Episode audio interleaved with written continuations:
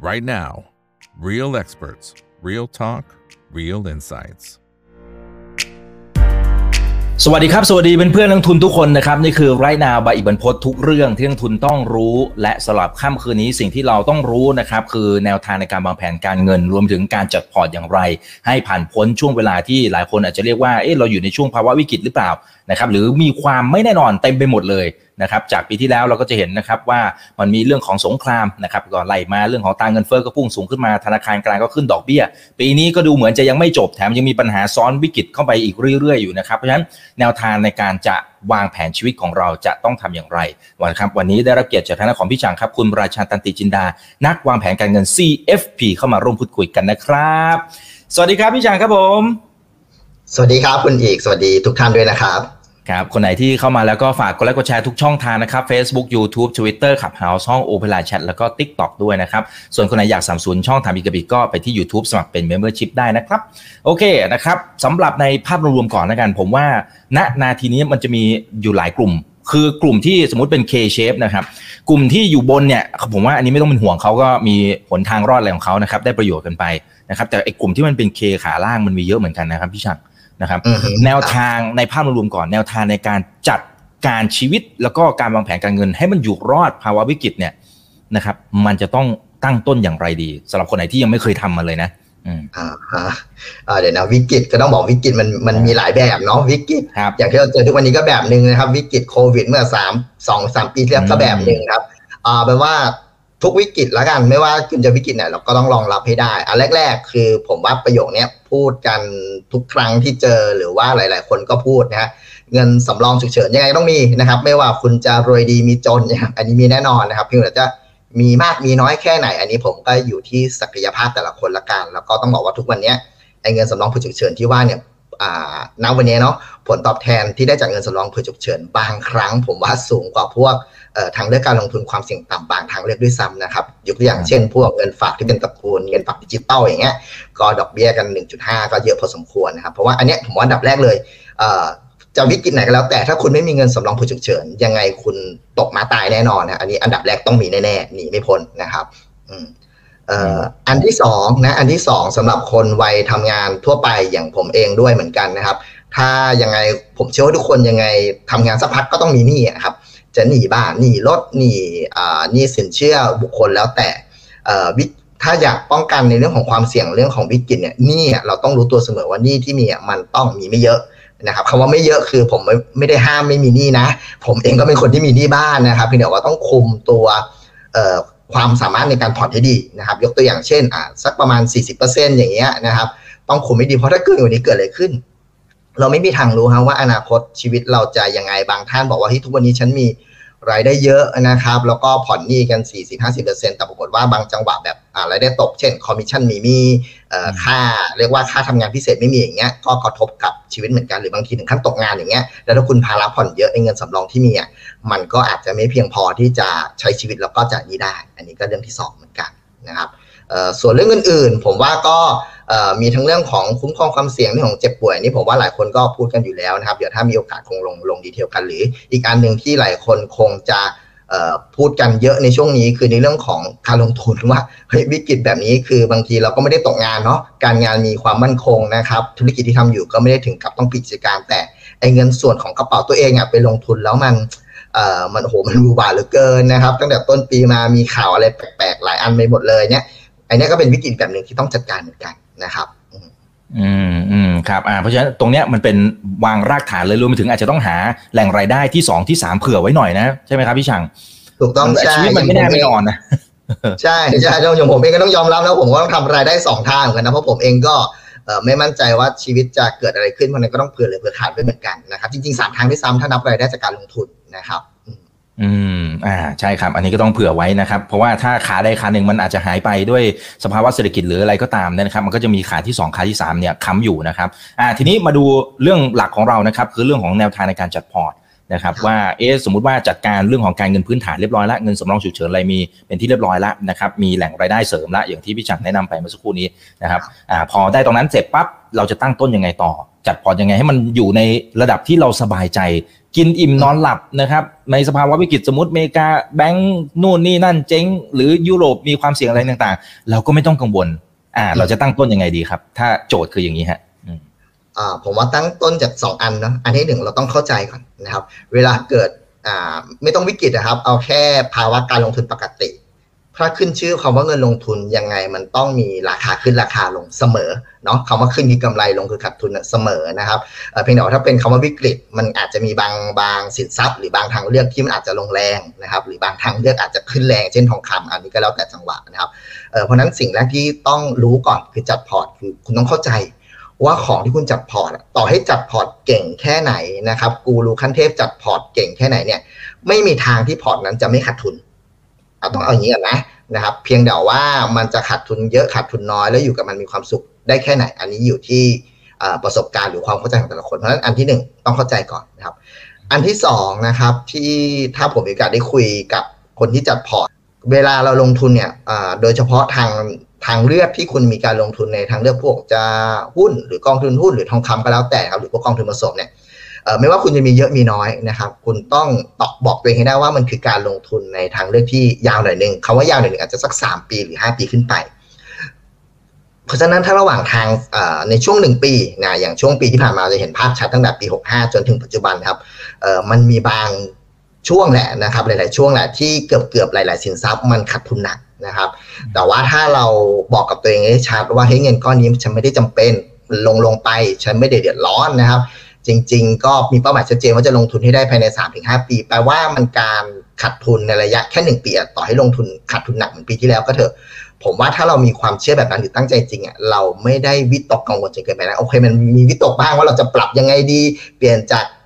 ตลาดหุ้น A เป็นตลาดหุ้น B ไหมมันมันมันอาจจะปรับได้แต่ว่าเราจะไม่รู้สึกว่ามันโอ้โหชีวิตฉันจะจะเป็นจะตายขนาดนั้น ถ้าเรามองว่ามันคือการลงทุนระยะยาวเพราะนั่นนี่คือ ผมว่า 2 เรื่องหลักๆ ก่อนที่จะไปจัดพอร์ตมันมันต้องเข้าใจ 2 สิ่งนี้ให้ได้นะครับ อืมอืมครับ อ่าโอเคนะครับ แต่สมมติว่าหลาย ๆ คนเนี่ยอาจจะมีเงินที่จำกัดด้วยนะครับโอเค อาจจะเข้าใจธรรมชาติของการลงทุนว่าจัดพอร์ตยังไงมันก็มีความเสี่ยงอะไรต่างๆเนี่ยนะครับ แต่ว่าเราเราจะออกแบบดีไซน์ของเรายังไง เช่น สมมติว่า มีเงินเข้ามารายรับเข้ามาร้อยบาท บริหารจัดการอะไรต่างๆ แล้วจะเอาเงินโยนเข้ามาในส่วนของการลงทุนอะไร เอาตั้งแต่ตั้งต้นเนี่ยนะครับมันสักกี่บาทเท่าไหร่อย่างไรดีนะครับเราจะแบ่งเป็นอะตราสารหนี้หรือแต่ละสินทรัพย์เนี่ยเราควรจะวางหรือว่าดีไซน์พอร์ตของเรายังไงฮะโอเคเอ่อเวลามีคำถามผมอยากให้คนถามลองลองลองจินตนาการตัวเองไปพร้อมกับผมนะ แล้วก็อาจจะ short note อะไรไปก็ได้นะครับ กระดาษทดในใจ ไอ้เงินที่ลงทุนที่ว่าเนี่ยเออ เรามีเงินน้อยถูกไหมอันนี้ผมก็เข้าใจว่าบางท่านมีเงินเยอะเงินน้อยนะพี่คำว่าเงินน้อยที่เนี้ยมันต้องมีส่วนที่เอ่อแน่ๆมันเวลาเรามีเงินเก็บนะครับ เราคงไม่ได้บอกว่าเรามีเงินเก็บก้อนนี้ เราคิดว่าเฮ้ยมันเพียงพอที่จะเอาไปใช้จ่ายแค่ 3 เดือนก็หมดแล้วนะครับ คือมันต้องมีเงินเก็บส่วนที่ยังไงเรามั่นใจว่าเราเราเก็บได้โดยคิดว่าไม่ต้องไปแตะมันถูกไหมมันมันต้องมีเพียงเราจะเยอะจะน้อยแค่นั้นเองครับ เพราะนั้นสิ่งที่สำหรับคนที่มีเงินทุนน้อยต้องทำแน่ ๆ คือแบ่งส่วนให้ชัดเจนนะครับ ส่วนไหนที่คิดว่ามันไม่ต้องไปแตะมันยาวๆ เช่น เราบอกว่าเฮ้ยฉันมีรายได้ประมาณหมื่นหนึ่งมีเงินเก็บสักประมาณห้าหมื่นพอแล้วนะครับ ส่วนที่เหลือห้าหมื่นแปลว่าจริง ๆ มันก็น่าจะเรียกว่าถืออะไรยาวๆได้ เพราะนั้นเรามาโฟกัสส่วนที่เกินห้าหมื่นกันนะครับพอโฟกัสส่วนที่เกินห้าหมื่นแปลว่าไอ้ตัวนี้แหละเรามาจัดพอร์ตนะครับ ทีนี้จัดพอร์ตอย่างที่ว่า ถ้าเรารู้สึกว่าเงินน้อยยังไม่มั่นใจนะครับ เราจะจัดพอร์ตในส่วนที่เกินห้าหมื่นเนาะว่าเฮ้ยลงทุนในทางเลือกที่อาจจะไม่ต้องไม่ต้องเสี่ยงมากไหมราคาไม่ต้องหวือหวา เพราะเรายังเพิ่งเริ่มต้นนะครับ อาจจะเลือกทางเลือกในเรียกว่า เน้นเงินในส่วนของที่มีเรียกว่าผลตอบแทนที่ค่อนข้างโจชัวหน่อยคำว่าโจชัวหน่อยเช่น อาจจะเป็นพวกเทอมฟันกองทุนตราสารนี้แบบเทอมฟันนะครับพวกหุ้นกู้ เดี๋ยวนี้หุ้นกู้ดิจิตอลก็ใช้เงินแค่หลักพันก็ซื้อได้แล้วนะครับเน้นหลักตรงนั้นก่อน แล้วส่วนที่อาจจะไปลงทุนในทางเลือกที่บอกว่าเอ้ย บางคนบอกว่าลงทุนจากตราสารนี้แล้วมันโอ้ผลตอบแทนมันสูงเงินเฟ้อไม่ได้ มันไม่เยอะนะครับ อาจจะเจียดสักส่วนหนึ่งของส่วนเกินที่ว่าครับอาจจะ 15%หรือ 20%เนี่ยไปลงทุนในทางที่มันเสี่ยงหน่อยเสี่ยงหน่อยคือพวกหุ้นหรือกองทุนหุ้นนะครับ ทีนี้หุ้นหรือกองทุนหุ้นจะเป็นกองทุนหุ้นแบบไหน ผมว่าแล้วแต่ประสบการณ์แต่ละคนแล้วแหละ หรือว่าอยู่ที่เราติดตามข่าวสารโซเชียลขนาดไหนว่าเฮ้ยช่วงกูรูบางคนบอกว่าไปกองทุนไปหุ้นจีนเถอะนะครับ สหรัฐอย่าเพิ่งไปยุ่งกับมันนะครับในช่วงปีนี้ปี 66 หรือ หรือต้นปี67นะหรือบอกว่าเฮ้ยไม่เอาต่างประเทศฉันไม่ชอบประเทศไหนทั้งนั้นเพราะรู้สึกว่ามันไกลตัวขอเน้นลงทุนในกองทุนหุ้นไทยหรือหุ้นไทยไปก่อน อันนี้ก็ได้นะเพียงแต่ว่าอันดับแรกคือแบ่งให้ชัดเจนว่าเงินไหนที่มันไม่ต้องใช้ช่วงนี้แน่ๆนะครับแล้วก็เงินส่วนนั้นเนี่ยก็แบ่งตามสัดส่วนที่เรียกว่าเหมาะสมกับประสบการณ์ตัวเองนะครับในทางกับกัน ถ้าคิดว่าตัวเองแบบว่าเอ้ย เอ่อโหเงินส่วนนี้เกินห้าหมื่นบาทมันไม่ได้เยอะอาจจะแค่หลักหมื่น รับความเสี่ยงเต็มที่นะครับ บางคนคิดแบบนั้นนะครับ อยากจะลงทุนหุ้นจัดเต็มผมว่าก็ได้นะแต่เขาว่าจัดเต็มในที่นี้เนี่ยก็ต้องเผื่อเหลือเผื่อขาดนิดนึงนะครับ เช่นคำว่าจัดเต็มในที่นี้ผมมองว่าอาจจะลงทุนในกลุ่มที่เป็นกองทุนหุ้นหรือสินทรัพย์เสี่ยงสูงอะ่ะสักเจ็ดสิบเปอร์เซ็นต์นี่ผมเรียกว่าจัดเต็มแล้วนะครับเอ่อแล้วก็เผื่อเหลือเผื่อขาดอีกสามสิบเปอร์เซ็นต์เพราะผมไม่มีทางรู้เลยว่าจริงๆอะเอ่อมันจะเกิดเหตุวิกฤตอะไรขึ้นนะครับพอเกิดวิกฤตขึ้นตกงานรายได้หด ดึงเงินสำรองผู้ฉุกเฉินมาใช้หรือเงินได้ห้าหมื่นบาทที่ว่าเนี่ยมาใช้ บางทีมันเอาไม่อยู่นะครับ ก็ต้องไปดึงเงินส่วนลงทุนมาใช้ เพราะนั้นอย่างน้อยสุดไอ้ส่วนที่ 30%ที่อยู่ในทางเลือกเสี่ยงต่ำครับเช่นกองทุนตราสารหนี้อะไรก็แล้วแต่เนี่ยอย่างน้อยช่วงนั้นมันอาจจะยังไม่ขาดทุนหรือขาดทุนน้อยก็ดึงเงินส่วนนั้นมาก่อนแล้วก็หาจังหวะในเรื่องของการขายพวกกองทุนหุ้นในจังหวะที่มันเรียกว่าผลตอบแทนสมน้ำสมเดือนนิดหนึ่งนะครับอันนี้หลักคร่าวๆมันน่าจะประมาณนี้ก่อน นะครับ อันนี้ยังไม่ต้องลงลึกถึงขั้นว่าไอ้ส่วนที่เป็นกองทุนหุ้นเนี่ยมันจะกระจายประเทศไหนบ้างนะครับช่วงนี้จะเอาตะวันตกดีตะวันออกดีนะครับ อันนี้ก็ว่ากันนะอ่าครับอ่าเดี๋ยวเดี๋ยวตรงนั้นเดี๋ยวจะถามเพิ่มนะครับ แต่ว่าถ้าเป็นในเชิงของโอเคเมื่อกี้ได้ได้ใกล้ไลน์นะครับ ในเชิงของตัวตัวภาพรวมๆนะครับ แต่สมมุติว่า ไปดูทฤษฎีทางการเงินมันก็จะมีการจัดพอร์ตในหลาย ๆ แบบนะครับ อาจจะบอกว่า 60 40 อะไรว่ากันไป อันนี้อาจจะเป็นสูตรที่ที่พูดถึงกันเยอะ แต่ว่าปีที่แล้วเนี่ยก็ก็เละทั้งคู่นะฮะจะจะจัดส่วนเท่าไหร่ยังไงเนี่ยทุกสินทรัพย์ก็ร่วงเละเทะกันไปหมดเลย แต่สมมติสมมติพอจะให้ guideline ได้ไหมครับ เช่นอาจจะเอาเกณฑ์อายุไหมนะครับหรือเอารับความเสี่ยงได้แค่ไหนยังไงว่าถ้าถึงประมาณนี้สัดส่วนหุ้นมันสักเท่าไหร่อะไรยังไงครับ อันนี้เผื่อจะเป็น playbook ให้กับคนที่ฟังอยู่นะตอนนี้ได้นะครับ อืม เอ่อไม่ว่าจะอายุหรือความเสี่ยงผมผมว่ามันอาจจะเรื่องคล้ายๆกันนะครับ ผมผมยกตัวอย่าง 3 ตัวเลขก่อนแล้วเดี๋ยวเอาเรื่องความเสี่ยงกับอายุมา match นะครับเอ่อพอร์ตที่ 1 ที่ผมว่าสำหรับพอร์ตคนที่อาจจะอยากลงทุนเพื่อความสบายใจก่อน อาจจะลงทุนในพวกกองทุนหุ้นหรือกองทุนทองคำหรือสินทรัพย์เสี่ยงสูงทั้งหลายแหล่เนี่ยสักประมาณ 15-20%ที่เหลือสักประมาณ 80%หรือ 85%เน้นลงทุนในสินทรัพย์เสี่ยงต่ำเช่นพวกหุ้นกู้หรือกองทุนตราสารหนี้นะครับอันนี้ตระกูลเรียกว่าผมว่าพอเสี่ยงต่ำก่อน นะครับเดี๋ยวเหมาะกับอายุแบบไหนเดี๋ยวว่ากัน พอเสี่ยงกลางๆอาจจะลงทุนในพวกกองทุนหุ้นกองทุนเสี่ยงสูงเนี่ยประมาณ 40%อีก 60%ลงทุนในตราสารหนี้นะครับ แล้วก็สุดท้ายนะครับเมื่อกี้หุ้น 40%เนาะ สุดท้ายรับความเสี่ยงได้สูง คือหุ้นหรือกองทุนหุ้นประมาณ 70%ที่เหลือ 30%ลงทุนในตราสารหนี้ ทีเนี้ยถ้าเอาแค่ว่านับตามความเสี่ยง ยังไม่นับตามอายุ พอร์ตแรกเมื่อกี้เหมาะกับเสี่ยงต่ำพอร์ตที่ 2 คือเสี่ยงกลาง พอร์ต สุดท้ายคือเสี่ยงสูงนะครับเพราะนั้นอยู่ที่ตัวเองตอบตัวเองได้ว่าตัวเองรับความเสี่ยงได้แค่ไหนนะครับสำหรับผมนะครับถ้าเอาเรื่องอายุมา match ถึงแม้คุณจะไม่เคยมีประสบการณ์การลงทุน เป็นคนที่แบบสตาร์ทครั้งแรกในการลงทุนนะ แต่คุณอายุยังน้อยเช่น 30 ปี หรือไม่เกิน 40 ปีเนี่ยผมว่าเราควรสตาร์ทที่พอร์ตสองพอร์ตสองคือความเสี่ยงกลางๆหุ้นประมาณสัก 40%เหตุผลทำไมถึงบอกผมบอกแบบนั้น เพราะว่าจริงๆอะคุณมีเวลาลงทุนยาว ถ้าอายุ 40อะลงทุนยาวประมาณสัก 15 ปี 20 ปีนะครับ แปลว่าด้วยระยะการลงทุนมันจะทำให้คุณสามารถอยู่กับการลงทุนในพอร์ตที่ความเสี่ยงกลางๆได้ได้ดีนะครับ แล้วก็ต่อถ้าเราขีดเส้นก็คือ 15 ปีเนาะแปลว่าต่อให้ไม่มีการขาดทุนบ้างบางครั้ง เราจะรับกับมันได้นะครับ กับกันถ้าคุณอายุเยอะนะครับให้เกษียณในอีกสัก 5 ปี 10 ปี เส้นวันนี้อายุ 50 อัพนะครับ ต่อให้คุณรับความเสี่ยงได้สูงเนาะเอ่อผมก็ไม่แนะนำให้คุณลงทุนพอร์ตเสี่ยงสูง พอร์ตเสี่ยงสูงคือหุ้น70% ควรทอนลงมาหน่อยนะครับ อาจจะลงทุนหุ้นสักไม่เกิน 40%ถ้าคุณอายุสัก50 แต่ถ้าอายุ 60 แล้วนะครับ อาจจะเหลือทอนหุ้นลงมาอีก อาจจะไม่ต้องหุ้นน้อยถึง 20%ก็ได้อาจจะเหลือสัก 30%หรือ 25%นะครับ อยู่ที่ประสบการณ์ของคุณเพราะว่าอะไรเเวลาเราบอกตัวเองว่าฉันรับความเสี่ยงได้สูงได้สูงเนาะแต่ข้อจริงมันคือพูดง่ายคือถ้าคุณเกษียณแล้วมันคือเงินก้อนสุดท้ายของชีวิต ตอนสมัยคุณทำงานอย่างผมก็ได้ เวลาผมทำงานเนี่ยได้รายได้มาเวลาพอร์ตขาดทุนผมไม่เดือดร้อนนะ เหตุผลเหตุผลหนึ่งที่ไม่เดือดร้อนเพราะอะไร ฉันไม่ต้องใช้ตังก้อนนี้นี่เออฉันยังมีเงินเดือน ฉันยังมีรายได้ เงินทุกวันนี้จับจ่ายใช้สอยเกิดจากรายได้จากการทำงาน เพราะนั้นต่อให้มันพอร์ตขาดทุน 40% 50%อย่างที่เราเจอกันเมื่อปีที่แล้วครับสำหรับผมนะวันนี้ผมไม่เดือดร้อนนะ เพราะผมไม่ใช้ตังก้อนนี้แน่ ๆนะครับ แต่ถ้าวันนี้ผมอายุ 60 รายได้จากการทำงานไม่มีแล้ว รายได้จากเงินบำนาญไม่มีด้วยนะครับ ต่อให้คุณได้ความเสี่ยงที่สูงนะครับ แต่ถ้าพอร์ตมันเล่นขาดทุนไปสามสิบสี่เปอร์เซ็นต์สี่สิบเปอร์เซ็นต์ผมเดือดร้อนนะ ถึงแม้ก่อนหน้านี้ผมเคยรับความเสี่ยงที่สูงก็ตามเนาะอันนี้อยากให้เห็นภาพคร่าวๆว่าเรื่องความเสี่ยงที่รับได้กับเรื่องอายุ อาจจะต้องทั้งทั้งสองอันต้องมาคอร์ดกันนะครับ รวมถึงเรื่องระยะเวลาการลงทุนด้วยนะครับอืมอ่าเพราะฉะนั้นมันมันขึ้นอยู่กับเอ่อเหตุและปัจจัยของแต่ละคนด้วยนะครับไลฟ์สไตล์อะไรต่างหรือความเสี่ยงของแต่ละคนมันอาจจะไม่เหมือนกันนะครับแต่นี้มันเป็นไกด์ไลน์ นะครับที่คุณผู้ชมนะครับเพื่อนๆนักลงทุนนั้นสามารถเอาไปต่อยอดได้นะครับเอ่อแต่แต่สมมุตินะครับว่าสิ่งที่เราเห็นนะครับว่าในสภาวะที่มันเต็มไปด้วยความไม่แน่นอนแบบนี้เนี่ยนะครับอย่างเช่นบางคนเนี่ยเริ่มกระจายความเสี่ยงไปลงทุนในต่างประเทศมากขึ้นนะพี่ชังอืมนะครับ แต่ตอนนี้ไอ้ต่างประเทศเนี่ยมันบางที่ส่งเข้ามาเนี่ยเขาก็บอกเขากลัว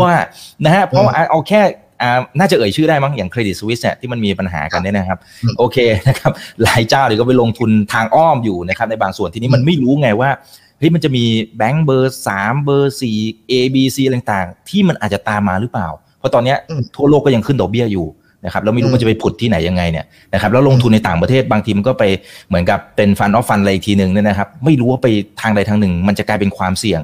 ส่วนหนึ่งด้วยไหมในเชิงของ counter party risk นะครับนะฮะอันนี้อืมพี่จังจะจะมองในประเด็นนี้ยังไงครับ หรือเราต้องลดทอนลงมาไหม เออผมว่ายังไงเรื่องของกระจายความเสี่ยงต้องมีนะนะครับเพียงแต่ว่ากระจายความเสี่ยงมันคงไม่ใช่การหลับหูหลับตากระจายความเสี่ยงนะครับ คือไม่ใช่บอกว่าเอ้ยกระจายความเสี่ยงเหรอฉันมีร้อยหนึ่งสมมติเอาเฉพาะส่วนที่เป็นอ่าสมมติผมรับความเสี่ยงได้สูงแล้วกันลงทุนหุ้น70%ไม่ใช่ว่า70%ก้อนเนี้ยกระจายมันแบบว่าอ่าสมมตินะมี7ประเทศกระจายมันหาร7คงไม่ใช่นะครับ ทีนี้มันก็ต้องดูความสถานการณ์ความเหมาะสม หรือว่าดูมุมมองของกูรูการลงทุนหลาย ๆ คนด้วยนะครับ อันที่หนึ่งผมว่าแน่ๆช่วงเนี้ยที่หลายๆคนพูดอาจจะค่อนข้างตรงกันแล้วกันผมไม่ได้แบบเอาทุกที่จะพูดเหมือนกันนะฝั่งตะวันตกเองจะยุโรปหรือฝั่งสหรัฐเองก็ทุกถ้าฟังจากน้ำเสียงแล้วกันนะครับ หรือน้ำหนักเนี่ยเขารู้สึกว่าให้น้ำหนักได้น้อยกว่าการลงทุนฝั่งที่เป็นจีนอะถ้าถ้าฟังจากเส้นหลาย ๆ ท่านจะเป็นแบบนั้นถูกไหมเอ่อด้วยด้วยไส้ในนะครับ อาจจะเหตุผลอะจริง ๆ เรื่อง SVB หรือว่าตัวเครดิตสวิตมันอาจจะเป็นแค่ตัวอย่างหนึ่งละกัน แต่ว่าจริง ๆ ตั้งแต่ ปีที่แล้วหรือกลางปีที่แล้วเนี่ยหลายคนก็พยายามจะพูดว่าเอ้ยสหรัฐมีความเสี่ยงที่จะถดอาเศรษฐกิจถดถอยเนาะสหรัฐยังขึ้นดอกเบี้ยอยู่เงินเฟ้ออะไรต่างๆ อย่างล่าสุดเองก็เงินเฟ้ออาจจะยังไม่จบ เพราะว่าก็เริ่มเริ่มเริ่มมีอะไรอะปัจจัยเรื่องน้ำมันเข้าไม่เกี่ยวถูกไหมครับล่าสุดปัจจัยน้ำมันเข้าไม่เกี่ยวอย่างเงี้ยก็เอ๊ะกังวลว่าจริง ๆ ฝั่งสหรัฐเองอาจจะ ไม่ค่อยสดใสไหมนะครับในระยะ 1-2 ปีนี้อะเพราะนั้นอันนี้คือสิ่งที่ต้องติดตามนะครับหรืออย่างยุโรปเองปีที่แล้วตั้งแต่ปีที่แล้วมาทุกคนก็จะบอกว่าเฮ้ยมันมีเหตุการณ์เรียกว่าความไม่สงบนะครับเศรษฐกิจน่าจะเอฟเฟกต์ยาวเงี้ยเอ่อเพราะนั้นถ้าฟังจากเรื่องเหล่านี้ประกอบกับฝั่งจีนเอ้ยมีคนเริ่มบอกเปิดประเทศก็เริ่มสดใสขึ้นมั้ยอันที่หนึ่งเวลาเรากระจายเนี่ยไม่ใช่แค่สมมติเจ็ดประเทศไม่ใช่หันเจ็ดนะครับมันคือต้องเวทน้ำหนัก เช่น เราบอกว่าฝั่งนะวันนี้ฟังเหมือนฝั่งยุโรปกับฝั่งอ่า สหรัฐอาจจะดูน้ำหนักดูเสียงไม่ค่อยสดใสแล้วกันเวลาฟังเขาวิเคราะห์การลงทุนดูเสียงไม่ค่อยสดใส เพราะนั้นอาจจะกลายเป็นว่าอาจจะลงสหรัฐกับยุโรปโทษสหรัฐกับยุโรปสักประมาณ 3.5ไหมนะครับแล้วไอ้ส่วน3จุดอย่างประเทศละ3.5เนอะรวมกันเป็น 7 แล้วอีกส่วนที่เหลือค่อยมาค่อนไปทางฝั่งเอเชียไหมเช่น อาจจะเป็นจีนสมมตินะครับผมยกตัวอย่างแล้วกันไม่ได้บอกทุกคนเชียร์เฮโลไปลงจีนนะผมยกตัวอย่างแล้วกันไปลงจีนอะเยอะขึ้นจากเดิมปกติถ้าหาร7จีนคือ7 7เปอร์เซ็นต์ แต่เอาเอานี่ไม่แก้มาถมหน่อยอาจจะเป็นสัก 10 หรือ 15เปอร์เซ็นต์นะครับแต่คุณก็ต้องกระจายลงทุนในประเทศอื่นด้วย เช่นเอ่อบางท่านก็บอกว่าอะเวียดนามปีที่แล้วเวียดนามก็เป็นเป็นเป็นเนื้อหอมนะครับสำหรับการลงทุนนะครับเอ่อปีนี้ผมก็ยังเห็นหลายสำนักเองก็ยังบอกว่าเวียดนามก็ยังเนื้อหอมพอสมควรก็กระจายลงในเวียดนามได้ เพียงแต่ว่าเอ่อเวลาเราลงทุนแบบเนี้ยคุณก็ต้องเข้าใจว่าเวียดนามกับจีนคือเอเชียเหมือนกัน แต่สิ่งที่ครับต่างคือ เอ๊ะเอ่อ ถ้าถ้าใครได้ลงทุนกองทุนเวียดนามจะจะจะเห็นสังเกตเห็นเลยว่าเฮ้ยเวียดนามมันมันเบี่ยงนะ มันขึ้นแรงลงแรงเหมือนกันนะ เวลาข่าวมากระทบอะไรบางอย่างเนี่ยมันมันเบี่ยงแรงกว่าหุ้นจีนนะถ้าพูดตรงๆง่ายๆนะครับเหตุผลเพราะตลาดมันยังไม่ใหญ่มากอะแปลว่าเวลาคุณสมมติคุณลงทุนฝั่งตะวันตกน้อยหน่อยมาเทฝั่งเอเชีย น้ำหนักการลงทุนอาจจะเทในฝั่งจีนเยอะกว่าฝั่งเวียดนาม เพราะว่าเวียดนามมันอาจจะดูดีบอกว่าเฮ้ยอนาคตจะมีการตั้งฐานการผลิตเยอะขึ้นแต่ เอาเข้าจริงเวลาเจออะไรมากระทบมันมันก็เวียงหนักกว่า แล้วก็ในภาพของความเข้มแข็งในหน่วยของของงานกำกับเองอะอาจจะยังสู้ฝั่งหน่วยประเทศที่พัฒนาแล้วไม่ได้เป็นต้นนะครับเพราะฉะนั้นอันนี้คุณก็ต้องเข้าใจแล้วก็จ่ายให้เหมาะสมด้วยอืมอืมครับอ่าโอเคนะครับอ่าเพียงแต่ว่าเราก็ใช้หลักนะครับในเรื่องของการกระจายความเสี่ยงทั้งประเทศและประเภทในการลงทุนด้วยนะครับโอเคนะครับเอ่อแต่ทีนี้มันมันจะมีบางเพลย์บุ๊กเหมือนกันนะครับที่ จริงๆผมก็จะแนะนำหลายๆ คนก็จะทำลักษณะคล้ายๆกันก็คืออาจจะเอาโอเคดูเรื่องของเป้าหมายนะครับเป้าหมายก่อนว่าเอ้คุณอยากจะเอาไปทำอะไรนะครับ เช่นเกษียณเงินต้องการเท่าไหร่อะไรไงแล้วก็คิดย้อนกลับมาจะลงทุนในสินทรัพย์อะไรต่างๆ ที่อาจจะให้ผลตอบแทนเราจะดูค่าเฉลี่ยเท่านั้นเท่านี้เราก็ลองคูณกลับมาว่าเอ้มันถึงเป้าหมายไหมอะไรต่างๆนะครับ แต่ทีเนี้ยในในยุคนี้ครับพี่ฉังคือคือผลตอบแทนมันอาจจะไม่เหมือนเดิมแล้วหรือเปล่า ในเชิง เช่น เราบอกว่าค่าเฉลี่ยสมมติว่าตลาดหุ้นเนี่ย นะครับเมื่อก่อนมันอาจจะเป็นตัวเลขค่าหนึ่ง แต่ในด้วยในยุคปัจจุบันเนี่ยที่มันเต็มไปด้วยความไม่แน่นอนนู่นนี่นั่นต่างๆ แล้วหลายอย่างมันดูจะเปลี่ยนแปลงไป เราอาจจะไม่สามารถใช้ไอ้ตัวเลขสถิติเดิม แล้วเอามาวัด แล้วก็เอามาคูณเหมือนเดิมที่เราทำกันแนะนำหลาย ๆ คนเนี่ยมันอาจจะทำไม่ได้หรือเปล่าหรือแม้กระทั่งเงินเฟ้อเงินเฟ้อเมื่อก่อนเราจะคิดว่าเท่าไหร่สองเปอร์เซ็นต์นะครับ แต่ณตอนนี้ไม่แน่ใจเหมือนกันว่าเราจะใช้ตัวเลขนั้นได้ไหมเพราะว่ามันก็ดูเหมือนจะลากยาวเหมือนกันเนี่ยไอ้ตรงนี้เราต้องเราต้องปรับสมมติฐานอะไรยังไงบ้างไหมครับ อืม เออผมเข้าใจนะอ่าผมง่ายหุ้นไทยอะหุ้นไทยถ้าสักก่อนโควิด ผลตอบแทนเฉลี่ย 10 ปีมันประมาณสัก 10%นะครับแต่ณวันนี้เป็นสมัยนี้ยากนะเฉลี่ยสักสามเปอร์เซ็นต์เนาะเพราะว่าปีที่แล้วก็ลงมาแรงนะถ้าผมจำเลขไม่ผิดน่าจะสามเปอร์เซ็นต์ย้อนหลังสิบปีเอ่อคืออันที่หนึ่งเราต้องอยู่บนความเชื่อร่วมกันก่อนนะครับ ผมใช้ว่าความเชื่อร่วมก่อนว่าการลงทุนยังคงเป็นสิ่งที่ทำให้ได้รับผลตอบแทนระยะยาว อยู่หรือไม่นะครับ อันเนี้ยเราเราต้องเซตความเชื่อก่อนนะครับซึ่งผมคิดว่าแต่ละคนอาจจะเชื่อไม่เหมือนกันนะครับ แต่โดยสำหรับผมส่วนตัวเองผมยังมองว่าการลงทุนในทางเลือกต่างๆแล้วกันนะครับยังโดยเฉลี่ยระยะยาวนะครับ ยังคงเป็นทางเลือกให้ผลตอบแทนที่ที่ดีอยู่อะดีกว่าคันคำว่าดีนี่นี้คือ มันก็ควรดีกว่าการฝากเงินละกัน หรือว่าลงทุนในตราสารนี้แหละตราสารนี้ต่างๆนะครับ เพียงแต่ว่า คำว่ายาวในที่นี้มันต้องปรับนิดนึงนะครับเมื่อก่อนเราบอกว่าระยะยาว 10 ปีนะครับ พอมาเจอตอนนี้ดูผลตอบแทนย้อนหลัง 10 ปี หุ้นไทยอยู่ที่ประมาณ 3%นะครับ ถ้าจะไม่ผิด 3%เอ่อแปลว่าคำว่ายาวนี่ต้องขยายหน่อยนะครับ อาจจะสัก 15 ปี 20 ปีครับ ทีนี้เอ่อทำไมผมถึงบอกแบบนั้น อย่างที่บอกสินทรัพย์การลงทุนมันมีราคาขึ้นราคาลงเนาะปีที่แล้วราคาสินทรัพย์จะหุ้นต่างๆ มันลงมาเยอะนะครับ คำถามคือเราเชื่อไหมว่ามันจะราคาหุ้นจะหุ้นจีนหุ้นสหรัฐหรือหุ้นไทยก็แล้วแต่มันจะขึ้น มันจะปรับตัวขึ้น เราเชื่อไหมก่อน เราต้องถามนี้ก่อน เราเชื่อไหมว่า ราคาหุ้นหรือสินการลงทุน มันจะมีความเคลื่อนไหวร้อไปตามเศรษฐกิจต่างๆ ของประเทศนั้นๆนะครับ แล้วเราเชื่อไหมว่าเศรษฐกิจของประเทศนั้นมันควรค่อยๆเติบโต มันอาจจะมีบางจังหวะที่โตช้าหน่อย บางจังหวะที่อาจจะไม่โตเลยนะครับ แต่ว่าโดยโดย ธรรมชาติของมันผู้บริหารประเทศหรือภาครัฐเองก็ต้องหรือภาคประชาชนเองก็ต้องบริหารจัดการให้ประเทศเหล่านั้นมันต้องค่อยๆเติบโตเรื่อยๆเพียงแต่ว่าในช่วง 3 ปี 4 ปีที่ที่ในช่วงนี้ครับหลังโควิดมาเนี่ยมันอาจจะโตได้ช้าหน่อย เราเราเชื่อแบบนั้นร่วมกันไหมถ้าเราเชื่อแบบนั้นร่วมกันแปลว่าการลงทุนในสินทรัพย์ที่เป็นพวกหุ้นหรือสินทรัพย์การลงทุนอะมันยังชงไปได้นะเพียงแต่ว่ามันอาจจะไม่ได้เติบโตในช่วง 2-3 ปีหลังโควิดแค่นั้นเองนะครับเพราะนั้นโดยส่วนตัวสำหรับผม เวลาเราถ้าคุณยังคงลงทุนได้ยาวนับจากนี้นะครับเนื่องจากว่าเราผ่านในช่วงของการหลังโควิดมาสักสองถึงสามปีแล้ว วันนี้ผมมองพูดมันมันก็บางช่วงมันลงมาแรงอะไรก็ว่าไป แต่ถ้าเราบอกว่าณวันนี้เรายังคงลงทุนต่อได้สิบปีสมมตินะครับสมมติฐานตัวเลขต่างๆ ก่อนโควิด ผมว่าน่าจะยังใช้ได้ เช่นหุ้นเซสักแปดเก้าเปอร์เซ็นต์สิบเปอร์เซ็นต์สมมตินะครับ แต่ถ้าคุณบอกว่าณวันนี้จะเกษียณอีกสามถึงห้าปีข้างหน้า สมมติฐานการผลตอบแทนจากการลงทุนในหุ้นอาจจะไม่สิบเปอร์เซ็นต์แล้ว คงต้องถอนลงนะครับ เช่นเอาตรงๆ ถ้าเราบอกว่าเศรษฐสหรัฐอาจจะไม่สดใสนะครับเขาว่าไม่สดใสคงประมาณสักสองถึงสามปีนะครับ แปลว่าการลงทุนในหุ้นรุ่นหุ้นโลกแล้วกันหุ้นโลกหรือหุ้นที่เป็นสหรัฐ มันคงไม่ใช่สิบเปอร์เซ็นครับ อาจจะทอนเหลือสักห้าเปอร์เซ็นต์เนาะอันนี้คือสมมติฐานที่ต้องปรับ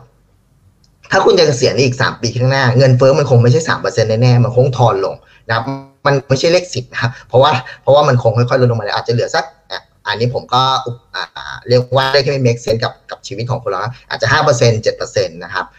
สำหรับระยะเวลาสามปี แต่ถ้าคุณบอกว่าเฮ้ยไม่ฉันคือการลงทุนอีกสิบห้าปี วันนี้ฉันอายุสี่สิบผมว่าเลขเงินเฟ้อสามเปอร์เซ็นต์หรืออาจจะขยับขึ้นเป็นสี่เปอร์เซ็นต์หน่อย ผมว่ายังเป็นเลขที่ใช้ได้นะครับรวมถึงผลตอบแทนจากการลงทุน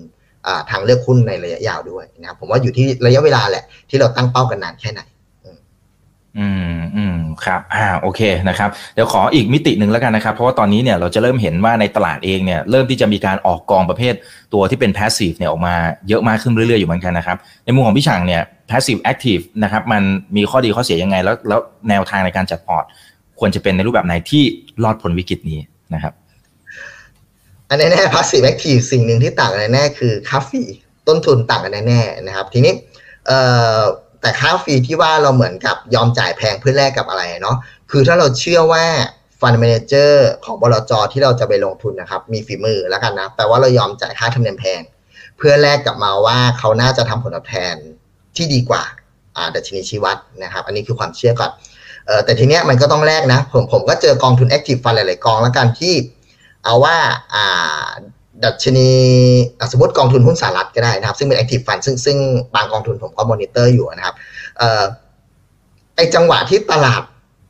ทุนสหรัฐทั้ง3ตลาดบวกไอกองทีดันดันลบนะครับลบอย่างไรเหตุผลด้วยหาเหตุผลไม่เจอก็มีเหมือนกันนะครับ เพราะนั้นก็ต้องบอกว่าถ้าคุณจะอยากลง Active Fund แล้วคุณเชื่อเชื่อในฝีมือ Fund Manager นะครับว่าระยะกลาง ผมจะเอาระยะสั้นถึงกลางเนาะน่าจะทำผลตอบแทนได้ดีกว่าดัชนีนะครับ แปลว่าถ้าคุณลงทุนในช่วงอาอาจจะพอร์ตคุณลงทุนแค่ไหนไม่รู้แหละ แต่ว่าถ้าคุณมีการมอนิเตอร์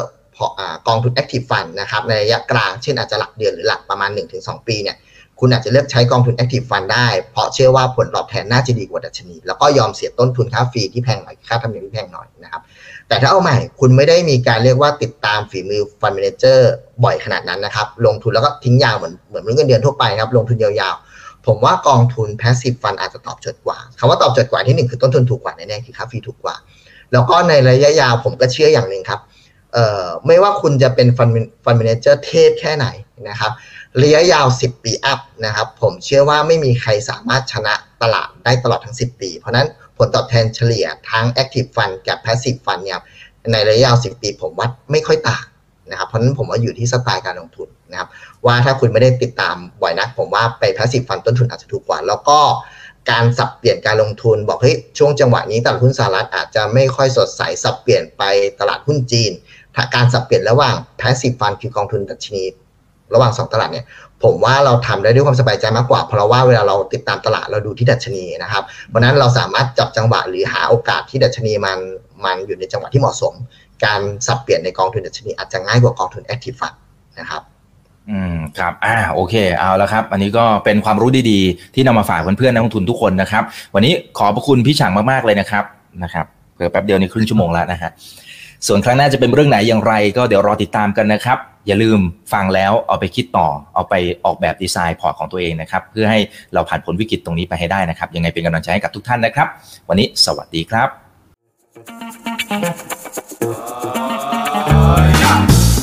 ถ้าชื่นชอบคอนเทนต์แบบนี้อย่าลืมกดติดตามช่องทางอื่นๆด้วยนะครับ ไม่ว่าจะเป็น Facebook, YouTube, Line Official, Instagram และ Twitter จะได้ไม่พลาดการวิเคราะห์และมุมมองเศรษฐกิจ และการลงทุนดีๆ แบบนี้ครับ อย่าลืมนะครับว่าเริ่มต้นวันนี้ดีที่สุด ขอให้ทุกท่านโชคดี และมีอิสรภาพในการใช้ชีวิต ผมอีกบรรพฒนาเพิ่มสุขครับ